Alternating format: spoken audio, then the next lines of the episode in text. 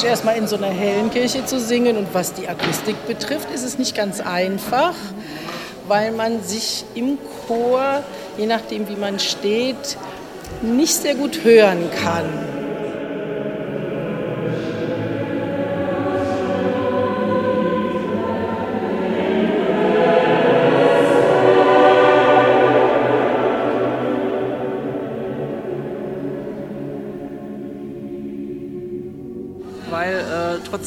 Nachhalts kommt mal was zurück, wovon man als Sänger was hat. Also man hat einen Raum um sich herum, aber man kann auch mit dem Raum singen, fand ich jedenfalls heute.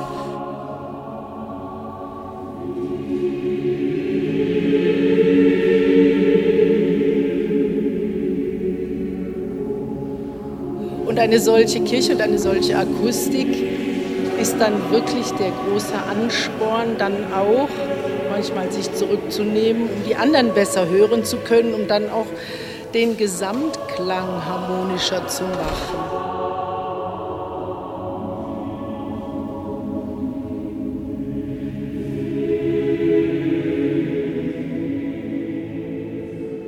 Es ist schon so, dass, es, äh, dass die Katharinenkirche ja mal gebaut ist auf, an diesem Ort auf die grüne Wiese in Wirklichkeit, so ein bisschen wie heute Bilverda oder sowas. Ne? Also das hier war Marschland äh, weil, weil die Hamburger beschlossen haben, ihren Schiffsbau auf den großen Grasburg zu verlegen, weil Schiffsbau eben gefährlich war wegen Feuers. Äh, und dann haben sie die Stadt nach Süden erweitert. Das ist ja immer schon ganz schön, eine Stadterweiterung nach Süden. Das, das kennen wir ja irgendwie, ne? Sprung über die Elbe, das sind so heute die Stichworte. Und auf jeden Fall ist da die Katharin, hat die Katharinenkirche gestanden und hat erzeugt, dass um die Katharinenkirche ein Gemeinwesen entstanden ist, eine Gemeinde. Also ein gängeviertelartiges Gebilde ist dann so entstanden. Und dann haben wir den Einschnitt im 19. Jahrhundert. Hamburg also wird Teil der Zollunion des Deutschen Reiches und verliert seinen Freihafen, also seinen, seinen zollfreien Status und kriegt dafür einen äh, Zollfreihafen, die heutige Speicherstadt. Ne? Aber, aber das bedeutet, dass, dass im Grunde eine ganze Stadtstruktur abgerissen wird, das sogenannte Wandraumviertel, wo heute die Speicherstadt steht. 20.000 Menschen oder mehr verlieren ihren Wohnort. Und Katharin äh, sackt sozusagen auf der einen Seite ein, weil, weil, weil, der, weil die soziokulturellen Bezüge weg sind. Ähm, dann kommt der Zweite Weltkrieg, ähm, die Kirche brennt ab, die, die Quartiere brennen ab und, und äh, die autogerechte Stadt, die Vision der autogerechten Stadt, teilweise auch schon vor dem Kriege und auch im Kriege entwickelt, setzen sich durch. Also es gibt, lohnt sich mal ins Mahnmal Nikolai und in diese Ausstellung zu gehen. Also es gibt, das ist ja wirklich richtig zynisch, es gibt wirklich auch Stimmen, ich habe den Namen vergessen, auf jeden Fall, die, die, haben, die haben gejubelt über die Zerstörung Hamburgs, weil sie gesagt haben, es könnte endlich mal Hamburg so aufbauen, wie wir es haben wollen. So, ne?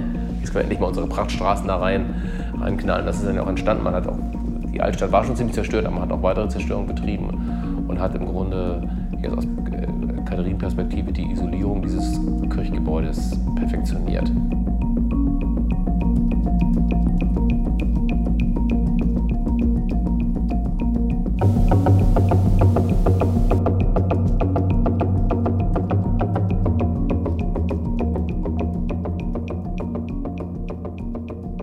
Glaube, und das ist ganz interessant, nach dem Zweiten Weltkrieg, als sie diese Katharinenkirche jetzt wieder hier aufgebaut haben, dass es da ein paar Leute gegeben hat, die gesagt haben, nach diesem Wahnsinn, aus dem wir hier kommen, können wir das nicht einfach so weglassen. Wir können nicht uns einfach ergeben der Tatsache, dass hier die Stadt weggebrannt ist und so eine reine funktionale Stadt wieder aufbauen.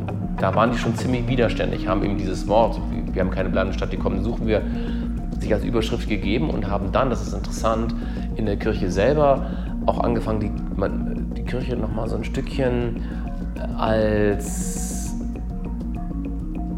als, als Medizin gegen die Traumatisierung wieder aufzubauen, würde ich mal so sagen. Also ich, ich habe die These, ich kann es nicht belegen an irgendwelchen Dokumenten, aber wenn man die Kirche anguckt, wie die wieder aufgebaut ist, merkt man, dass, äh, dass die Leute eine, Un das merkt, ich glaube, man merkt den Leuten das Trauma an, gegen das sie angebaut haben.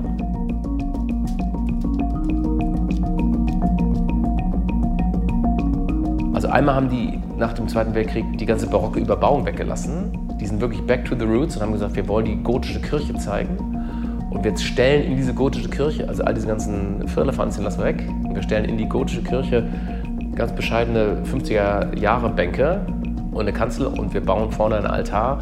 Und auf dem Altar sieht man übrigens keine einzige äh, Kreuzungsszene, sondern das sind alles sogenannte nachösterliche Bilder. Und dann hat man eben auch bewusst, weil wir waren ja bei den Orten, ganz bewusst hat man das, das Fenster, was man eingebaut hat. Es war vorher war ein kleineres Fenster vorne im äh, Chorraum. Das hieß, Jesus lehrt den Jüngern das Vaterunser. Da sitzen die alle und dann bringen die das Vaterunser bei. Und das haben sie ersetzt durch ein ganz, ganz großes Fenster. Und das soll im Grunde, das heißt das Gloria-Fenster, das ist im Grunde ein Fenster, was zur Darstellung bringen, bringen soll, dieses neue Jerusalem. Die, die Stadt Gottes senkt sich auf die Erde herab die Grenze von Himmel und Erde wird, auf, wird aufgelöst. Ähm, und man sieht lauter Engel, die tanzen und jubilieren und oben ist das Lamm Gottes. Also man hat im Grunde die, dieser Ortsbezug, hier ist ein Eingangstor zum himmlischen Jerusalem. Also kommt rein und wir träumen, wir suchen eine neue Stadt und wenn wir hier uns engagieren und tun und machen, die Katharinenkirche ist jetzt fertig gebaut, 56 eingeweiht, aber das ist nicht das Ende, das ist, der Anfang, denn wir suchen die neue Stadt, ne? das ist unsere Aufgabe und die Perspektive, die wir haben, ist das neue Jerusalem. Also die Idee der, getröst, der getrösteten Menschheit, äh, Gott wischt ab alle Tränen, Völkerverständigung, wir kommen zusammen, Pfingsten. Das ist in diesen Ort als Aufgabe eingezeichnet.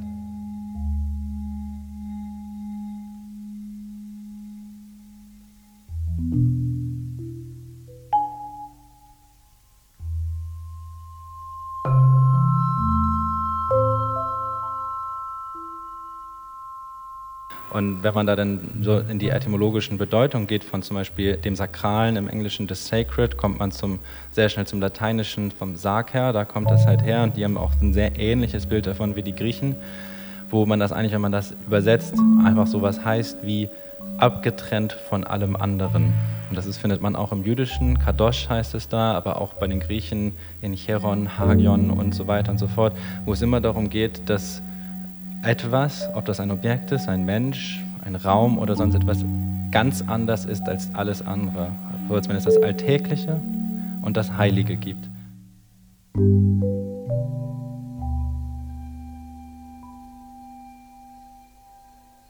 Dass eben in vielen dieser vorhergehenden ähm, großen Religionen, in denen sich das Christentum gebildet hat, das Göttliche sehr weit weg war vom Menschen. So weit weg, dass in die Heiligtümer nur die PriesterInnen, aber damals waren es tatsächlich Priester, durften, ähm, dass, dass, dass die ganzen Geschehen, das, die ganzen religiösen Rituale halt im Vorfeld des Tempels eigentlich ähm, sich wiedergefunden haben. Und da sieht man dann auch, dass eben aus dem Narrativ, das Göttliche ist außerhalb von uns, entstehen diese Rituale, die dann das auch reproduzieren. Wir können das nicht erreichen, wir können uns nur dem unterordnen.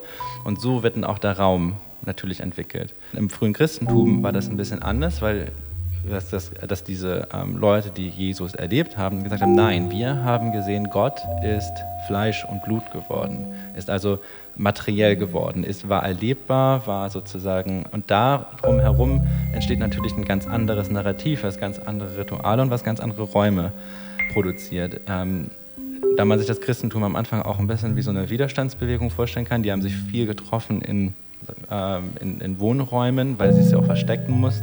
Und tatsächlich äh, die ersten richtig großen Versammlungen sind dann halt in diesen römischen Volkshallen, den Basilikas, äh, stattgefunden, woher jetzt auch immer noch dieser Begriff des Basilika, des Hauptschiffes der Kirche kommt.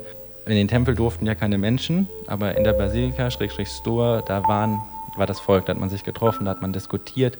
Und in diesen Räumen hatten sich sozusagen diese ersten Predigten auch der Christen damals des frühen Christentums ähm, wiedergefunden und das haben die in ihren Bau ihres religiösen Raumes halt übersetzt. Somit ist eigentlich die Kirche, wenn man das typologisch in so einer sauberen Entwicklung sich anguckt, eigentlich kein Tempel mehr. Es gibt da drin tempelartige Elemente, weil innerhalb der Basilika finden sich Heiligtümer, andere Zugänge, aber es ist ein offenes Haus, in das jeder Mensch rein kann, was auch, glaube ich, für die Zukunft dieser Häuser eine ganz große Stärke ist, weil man das denen auch anmerkt, dass die dass ich da auch zum Beispiel als Nicht-Christ äh, rein kann, ohne sozusagen, also es ist, wir sind ja heutzutage in Städten immer noch tagsüber immer offen. Und das kommt eben auch aus dieser ganz tiefen Verwurzelung in der DNA, dass es aus einem, einer Halle des Volkes eigentlich die Kirche entstanden ist.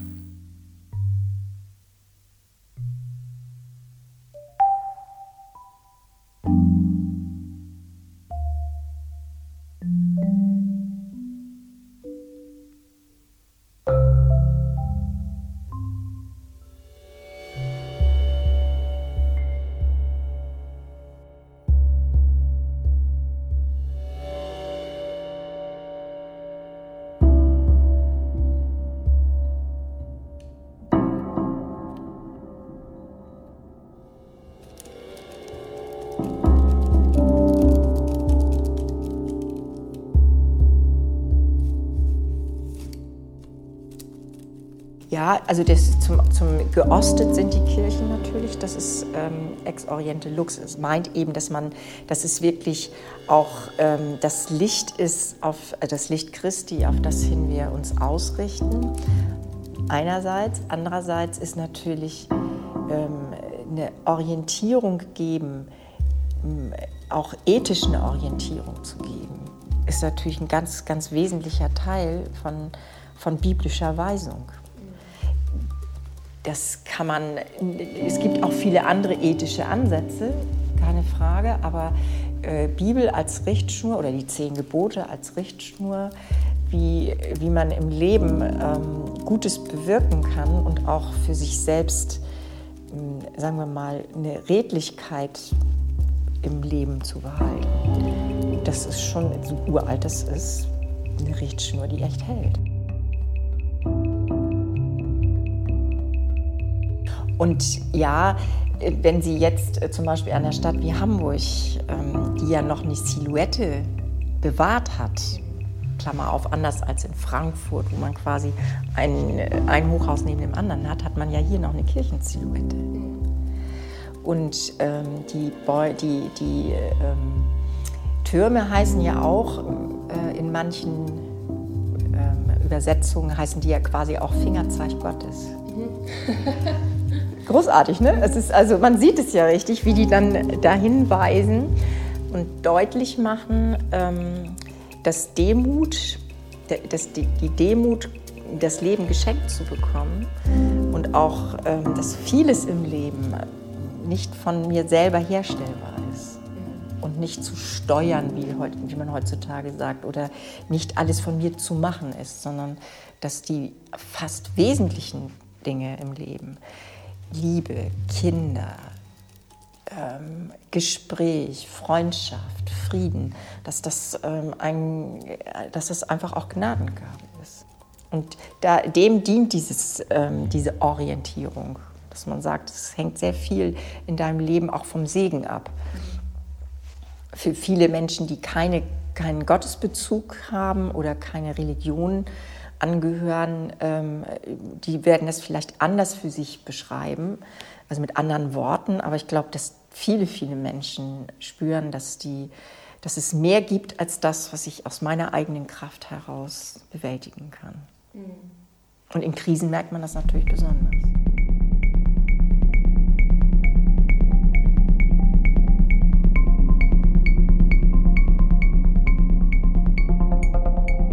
Wir haben angefangen, die Mauern von Katharin als semi-permeabel äh, zu denken. Also nicht einfach nicht, nicht eine Grenze und draußen ist schrecklich und da drin ist schön. Und der Turm ist von der Ferne zu sehen als Versprechen, da drin ist schön und drumherum ist im Grunde desperat. Nein, wir haben angefangen, die, die, die Räume zu verschränken.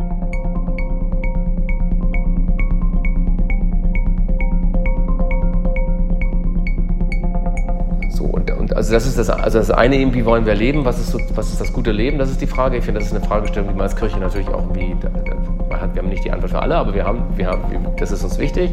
Zweitens, wir, müssen, wir haben ein stadtprägendes Gebäude und das erzeugt auch eine Verantwortung für die Stadt, also sonst können wir sie auch abbauen. Für eine Aktivität, sie steht für, für, ein, für ein Leben, für ein Aufbrechen.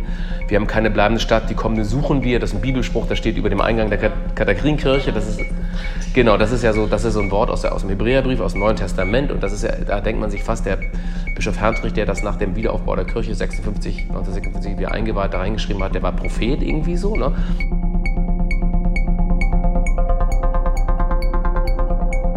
Damals haben alle gesagt, was soll die Kirche hier? Na okay, wenn die unbedingt bauen wollt. Katharin hat lauter äh, Grundstücke hier verkauft, um das überhaupt zu finanzieren, weil, weil die Hamburgische Kirche gesagt hat, was brauchen wir hier?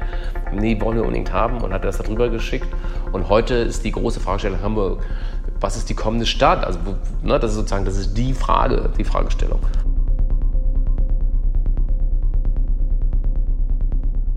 Eine Kirche natürlich auch immer ein, ein Raumhalterin für etwas, was sich aller Aktivität entzieht, ist aber auch eine Raumhaltung des, des eigentlich des nicht verzweckbaren, der Machtlosigkeit. Also Kirchen sind Orte, äh, an denen wir um Worte ringen im, äh, angesichts beispielsweise der Machtlosigkeit, die uns Verlust und Tod entgegenbringt, aber auch der, äh, der, der, der, Fassungslosigkeit und dem machtlosen, äh, im schönen Sinne Staunen eines Kindes, das getauft wird.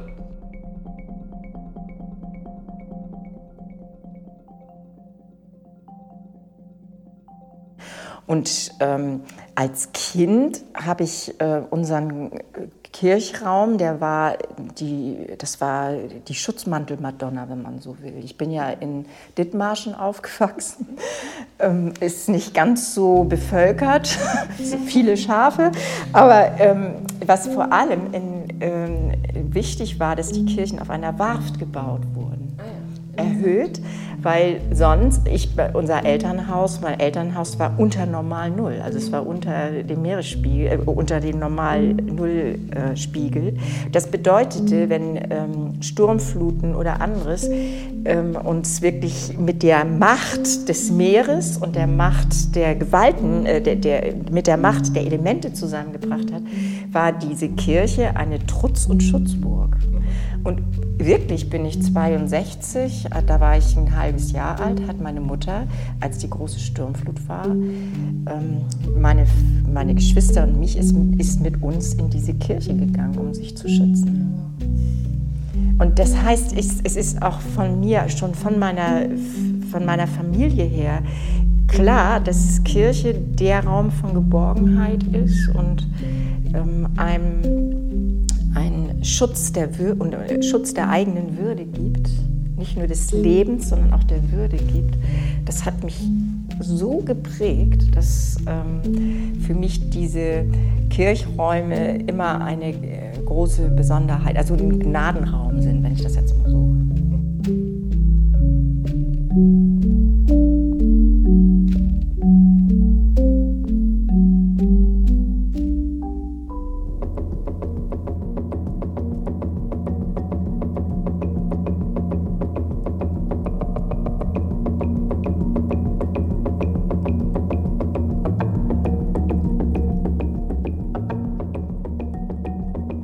weil, es, weil ich glaube, dass es ein Missverständnis von Kirchräumen gibt, so draußen ist die böse Welt und jetzt kommen wir hier rein und das ist ja alles, so, das ist so, das ist alles ganz schön und gemütlich und hier ist auch still, man ist auch leise und, und man passt ein bisschen auf, was man sagt und die Kinder schreien nicht und so. Also das ist so, so ein bisschen was, was ich, äh, was ein, ein, ein, Kirchenbegriff ist, den ich, ähm, der mir wirklich ehrlich gesagt auf den Nerv geht, weil ich, weil ich finde, dass es natürlich schon ist, Kirche darf auch mal Schutzraum sein, darf auch, darf auch im Grunde mal auch ähm, ein, äh, ein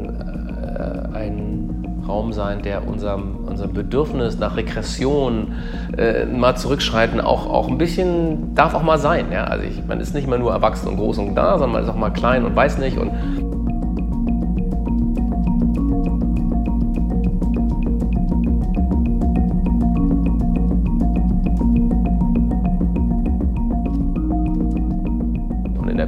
wiederum, in der ganzen christlichen Tradition, christlich-jüdischen Tradition, gibt es ja immer sozusagen zwei Linien. Da gibt es einmal die Linie des Ortes, es gibt ganz wichtige Orte.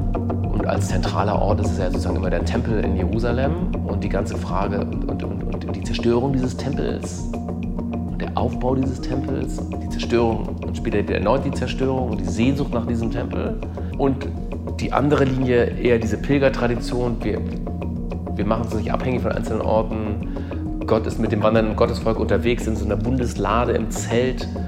Der Menschensohn hat keinen Ort, also Füchse und Schlangen haben alle einen Ort, wo sie sind und Vögel, aber der Menschensohn hat keinen Ort, wo er seinen Kopf hinlegen kann oder sowas. Ne? Also eine, Ortskritik und eine Ortsverbundenheit. Und ich glaube aber, was da zusammenkommt, ist tatsächlich, dass christliche Spiritualität jeweils, äh, wie ich, wie ich sie verstehe, insofern eine Affinität zu Orten hat, weil sie weil sie eigentlich immer einen Hang zu Konkretion hat. Christlicher Glauben, auch im Erbe des, der jüdischen Tradition, ist ganz viel Storytelling. Ist, das ist keine Theorie. Du hast natürlich eine Theologie und du hast sozusagen eine Theorie, die, sondern eine Metaphysik, die du daraus entwickeln kannst. Aber in der Umsetzung ist es immer wieder neu. Es werden Geschichten erzählt deswegen, diese ganze Bibel ist ein, ein Buch voller Geschichten, es ist eine riesige Bibliothek, die sich auch teilweise widersprechen, wie das, wie das bei Liter guter Literatur ist. Ne? Also über gute Literatur kannst du eben unendlich streiten, so auch über diese Geschichten. Es ist immer ein Storytelling. Der Evangelist Johannes hat das dann irgendwann gesagt, das Wort wird Fleisch. Das ist sozusagen so einer der zentralen Sätze. Das bedeutet, die Wahrheit ist nur dann eine wirkliche Wahrheit, wenn sie, wenn sie Wirklichkeitsbezug hat. Also man kann ja zwischen Wirklichkeit, es gibt eine Wirklichkeit und eine Wahrheit und das ist nicht mal das Gleiche.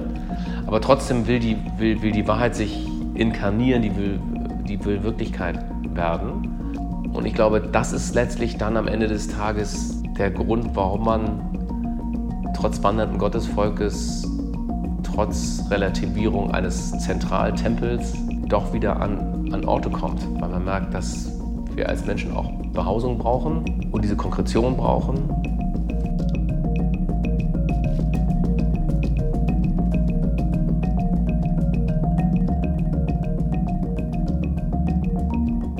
Erinnerung geht auch in die Zukunft, weil sie nämlich Erinnerung, die Rückseite der Erinnerung ist die Hoffnung nach vorne. So, und da, da bedeutet mein Sprechen dann eben in der Liturgie, dass Gemeinschaft gestiftet wird und, und wir in so eine gemeinsame Resonanz kommen. Und jetzt wiederum die Musik. Ähm, das ist ja der Nachteil des Sprechaktes, dass einer spricht und die anderen hören zu. Das hat, das hat schon so ein bisschen was passiv-aktives.